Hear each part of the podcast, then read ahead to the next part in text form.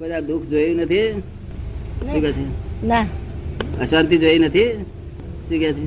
અશાંતિ થાય પણ આમ દુઃખ નહીં એ અશાંતિ જતી રહે કાયમ કાયમની શાંતિ આવે એટલે આત્મ શાંતિ. કાયમની શાંતિ શાંતિ જાય નહીં. કાયમની શાંતિ આવે એમ આત્મ શાંતિ. સમજ ને? ક્યારે થાય? એ ક્યારે થાય? એ ક્યારે થાય? તમારે કર્યું હોય તો આ બેન શીખવાડે એ પ્રમાણે ટેન્ડર ભરી લાવજો કરવી હોય ના કરવી તો ઉતાવળ નથી અમારે ઉતાવળ નથી.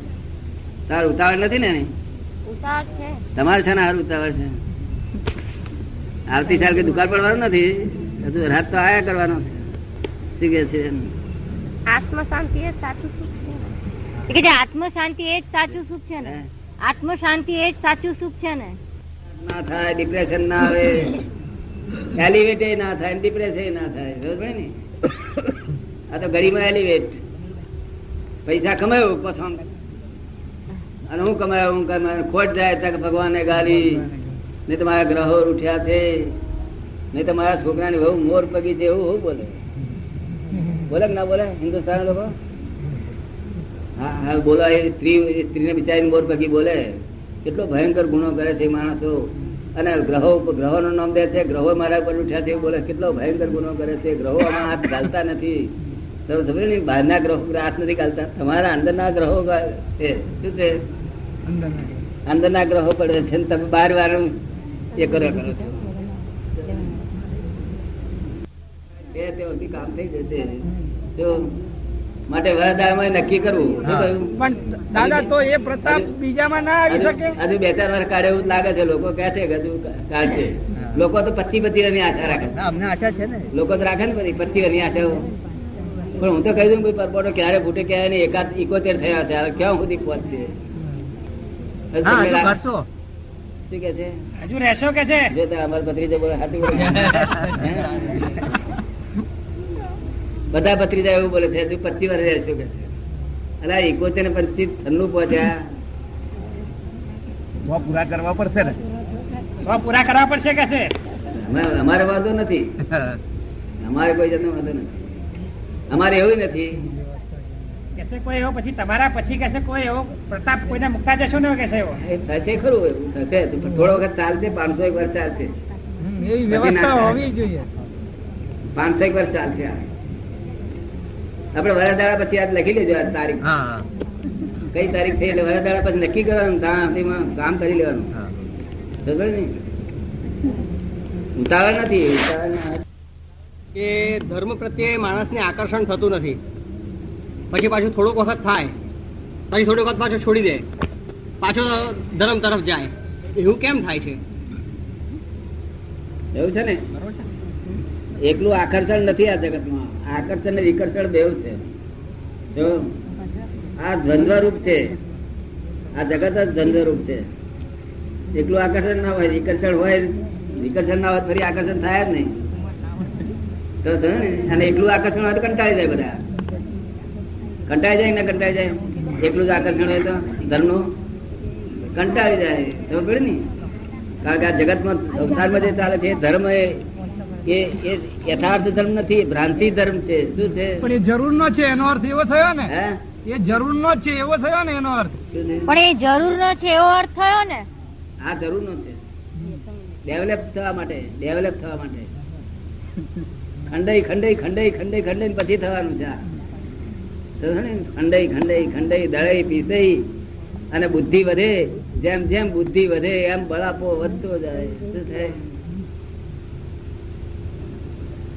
જેટલું આ- આ તાજો જેટલી બુદ્ધિ વધી એટલું આ બાજુ બળાપો વધતો જાય. તમને સમજાયું?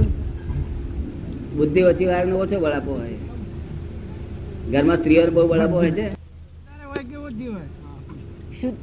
તો પછી શુદ્ધાત્માની સમજણ વાળાને બુદ્ધિ વધારે હોય કે ઓછી હોય? આપનારને ભોગવવો તો પડશે જ ને. પછી એ ભોગવે તે દાડે નહીં ભૂલી. આજે તમારી ભૂલ પકડાઈ? આ સાયન્સ છે આખું વિજ્ઞાન છે આમાં એક અક્ષર એક ભૂલ નથી. વિજ્ઞાન એટલે તદ્દન વિજ્ઞાન જ છે આ તો. આખા વર્લ્ડ માટે છે આ આ કઈ અમુક ઇન્ડિયા માટે એવું નથી ફોરેન બધા માટે છે આ. શું કરવું જોઈએ? ભગવાનના સાનિધ્યમાં અખંડ વૃત્તિ રાખવા માટે શું કરવું. ભગવાનના સાનિધ્યમાં અખંડ ભગવાનને ઓળખવા જોઈએ. કરો ભગવાનને ઓળખીએ તો સાનિધ્યમાં રહેવાય. ઓળખ કરવું જોઈએ પરોક્ષ ભક્તિ છે કેવી છે? પરોક્ષ. પરોક્ષ ભક્તિમાં વૃત્તિઓ તન્માયાકાર રહે નહીં પ્રત્યક્ષ ભક્તિમાં તન્માયા કરે. પ્રત્યક્ષ ભક્તિ થાય. પ્રત્યક્ષ ભક્તિ કરવી છે. એ આપણું અનુસંધાન ભગવાનમાં આપણું અનુસંધાન જળવાઈ રહે. એ માટે આપણે શું કરવું જોઈએ? ભગવાનમાં આપણું અનુસંધાન જળવાઈ રહે. તેને માટે શું કરવું જોઈએ? પ્રત્યક્ષ ઓળખણ થાય વગર ના થાય. પરોક્ષમાં ક્યાં સુધી તમે પરોક્ષ એટલે કલ્પિત. પથ્થરની મૂર્તિમાં આપણે ભગવાન ક્યાં સુધી પરોક્ષની ભક્તિ કર્યા કરીશું એમાં વૃત્તિઓ કેમ કરી દે તમે સમજ પડે ને? બાર જોડા મૂક્યા હોય અને ભગવાન દર્શન કરી વગર લઈ જાય એટલે પછી ભગવાન પર શ્રદ્ધા છે નહીં રહેતી? છે. તો એવા પ્રકારની વૃત્તિ કેળવવા માટે મનુષ્યએ કયો માર્ગ અપનાવવો જોઈએ? તો મહાત્મા લોકોનું એમાં એવા પ્રકારની એના માટે શું એમ કે આપણને માર્ગદર્શન છે. એવા પ્રકારની એવા પ્રકારની એવા પ્રકાર એવા પ્રકારની વૃત્તિ કેળવવા માટે માણસે શું કરવું જોઈએ? કેવી રીતે માર્ગદર્શન લેવું જોઈએ? પ્રત્યક્ષનું ઓળખાણ કરો એકવાર પ્રત્યક્ષ. ભગવાનને પ્રત્યક્ષ કરવા આવે, તમારી પાસે આવી જાવ તો પ્રત્યક્ષ તમને કરી આપીએ પછી તમારી વૃત્તિ અમારે છે. સમજ ને?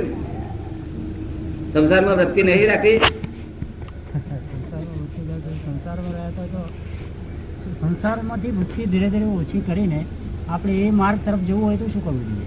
સંસારમાંથી ધીમે ધીમે વૃત્તિ ઓછી કરીને એ માર્ગ તરફ જવું હોય તો શું કરવાનું? તો ભગત થઈ જવું જોઈએ. પણ એ થવું સહેલું નથી ને. કોણ કે છે? એવું ભગત થવું સહેલું નથી. ના. ભગત કોને કહેવાય? કે ઘેરથી બહાર નીકળ્યો હોય ઘેરથી ઘેર એમ કહ્યું હોય કે આમળા શાક લઈને આવ્યો. તા ભાઈ કે છે આ બાબાને ફી હાલતા જાઓ એકવાર. તમારું ઠેકોણ નહીં પાછું. તમારું ઠેકોણ નહીં બાબાને ફી હાલતા જાઓ. હમણાં અગિયાર વાગે જવાનું છે રે. તાક ના શાક લઈને આવ્યો હોની નોટ બતાવીને આવું છું. અને આ શાક લઈને આવું છું. પછી બાબાને ફી હાલું છૂટા છે નહીં. સમજ પડી ને? તાર પેલી ભાઈ કે તમારું ઠેકાણું નહીં. તમારી પાસે ઠેકાણું બાર વાગે આવો. કે જો? તા પેલો ના આજ તો- હું નહીં ચૂકું કારણ કે બાબાને ફી હાલવાની છે અને શાક હજુ કરીશું તો બાબો ખાઈ દેશે ને કે છે. એટલે પેલી બાઈ- બાઈ બાઈને કે તું લોહી મૂક ઉપર, ઘરે મૂક એની પર ત્યાં સુધી હું લઈને આવ્યો કે છે. પેલી કઢાઈ મૂકી, ઉપર તેલ મુકાયું અને પેલા ગયા શાક લેવા. તે પોઈને નાખે જ હતું શાક? આ શાક લેવા ગયા તો આગળ એક ભગત મળ્યો, અરે અરે અરે અરે ભક્તિ છે, તું આજ આવ્યો નહીં તું, હે? ક્યાં છે ક્યાં છે? ભૂલી ગયું બધું વાત. અરે રાત ત્યાં બપોર બે વાગે આવ્યો તો જોયું ને? એટલે ભગત બધા ઘેલા હોય, શું હોય? બધાય ભગત માત્ર ઘેલા તમે સમજાય છે? એ ઘેલ થયા પછી એને. પછી ઘેલા બનવું પડે કે છે? હા ઘેલા બનવું પડે. આમ ડાયા છે પાછા ઘેલા થાવ. પછી પછી ભાઈ શું કે તમારામાં વેતા ના દીઠા મેં કે છે. તો આપણે કે બેસ ને બેસ ને આ જમવા દે ને મને ભક્તિ કરવા દે ને. તાર પેલી કે તમારે વેતા ના દીઠા એટલે માં ચમનક વેતા મારા દિવસ. ક્યાંક નાખે ભાઈ આપણે ગુનામાં આવે એટલે નાખે? આપણે ગુનામાં આવે ક્યાંક ના આપણે ધણી પણ ક્યાં સુધી રે આપણે ગુનામ ના આવીએ ત્યાં સુધી. અને ગુનામ ના આયા તો ધણી પણ ઉડી જાય. એટલે આપણે સમ- સમજવું પડે જવાબદારી. આ તો ભગત મળ્યો નરસિંહ મહેતા મોટા, આવા મોટા ભક્ત, મહાન ભક્ત કહેવાય નરસિંહ મહેતા.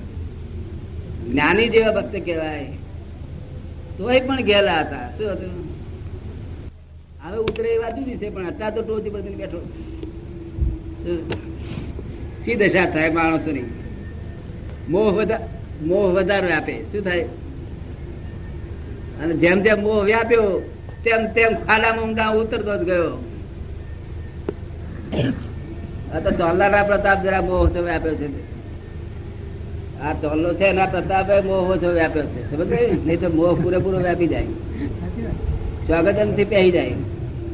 આ તો એવું છે ને કે કંઈક કંઈક બંધારણમાં આયા. શેમાં આયા? હા. અને જેને બંધારણ ના હોય તે જે જોયું તો આગળ એ સ્વામિનારાયણ બહુ કે છે. આ આપણા સોફા છે, એ ડિઝાઇન સારી નથી. આ તમારા ભાઈ તો ગયા હતા ને કેવી સર ડિઝાઇન હતી. એટલે હું આ સોફા છે તેમાં તને સુખ પડતું નથી. ના, મેં પેલું જોયું, એમાં સુખ પડે છે કે સમજ ને? તે પાછા પેલા લાવવા પડે. સમજ ને? હવે પેલા લાવે ત્યારે છોકરું કોઈ બ્લેડ મૂકે, કઈ કાપી નાખે, પાછું કઈ આત્મા કપાઈ જાય. શુભાન કાપે ખરા નહીં, છોકરો? કૂદે ખરા એની પર?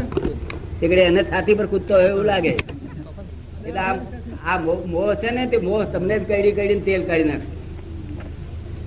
સદગર ને આ મોહ જ મૂર્છા કરીને તળી કાઢીને તેલ કાઢી નાખશે. જો ભેદ હોય તો ભગવાન ના હોય ત્યાં. જ્યાં ભેદ હોય તો ભગવાન ના હોય. હા પણ એ ભેદ વર્તમાન ધરાયેલા તો બહુ ચુસ્ત હોય પણ આ તો સંભેળ બહુ ઊંચી છે કઈ કુદરત ના ખેલ છે. શું કહ્યું? ખબર ઊંચી છે સમજણ. હા જેને સહેજે આનંદે સહેજાનંદ. જેને સહેજે આનંદે શ્રી કૃષ્ણ ભગવાન જેને સહેજે આનંદે મહાવીર ભગવાન જેને સહેજે આનંદે સર્વસ્વ. શું ભગવાન એક કુંડાળા વાળાનો નથી આવે નથી. ભગવાન એ કુંડાળા વાળાનો નથી બંધનમાં નથી આવે એવો. બંધનમાં આવે જ નહીં કોઈ બંધનમાં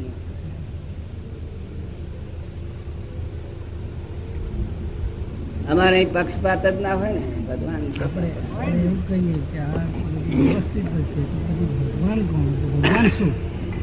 દાદા હા એમ કે છે કે આપણે એવું કહીએ કે આ બધું વ્યવસ્થિત જ છે. સાયન્ટિફિક સાયન્ટિફિક છે. તો પછી ભગવાન કોણ? ભગવાન શું? ભગવાન ભગવાન જ છે. અનંતી શક્તિ છે. અનંત સુખ છે એનું. અનંતું જ્ઞાન છે. અનંતું દર્શન છે. અનંત અનંત ગુણો છે એમની પાસે. તો શક્તિ એ મળી ભગવાન જે આત્મા છે ને, એટલી બધી અનંત શક્તિ છે કે જો એટલી શક્તિ ના હોત ને, તો આ મોક્ષે ના જવા દે. આ જે અનાત્માની માયા છે ને, તે ભગવાનના બાપને મોક્ષે જવા દેવી નથી. ખબર ને પણ ભગવાન એ અનંત શક્તિ વાળો છે. કેવો છે? અનંત શક્તિ વાળા અનંત શક્તિ વાળો હા. વાક્ય બોલ દઈએ આપણે? મોક્ષે જતા વિઘ્નો. મોક્ષે જતા વિઘ્નો અનેક પ્રકારના હોવાથી તેની સામે હું અનંત શક્તિ વાળો છું. શું કે છે? તમે સમજ ને? નહીં તો આ- આ વિઘ્નો આ માયાનો વિઘ્નો મારી મારીને તેલ કાઢી નાખે. આગે મારે સિંગડા પીછે મારે લાત. માયા માથે સિંગડા, લંબા નવ નવ આઠ કેટલા લંબા?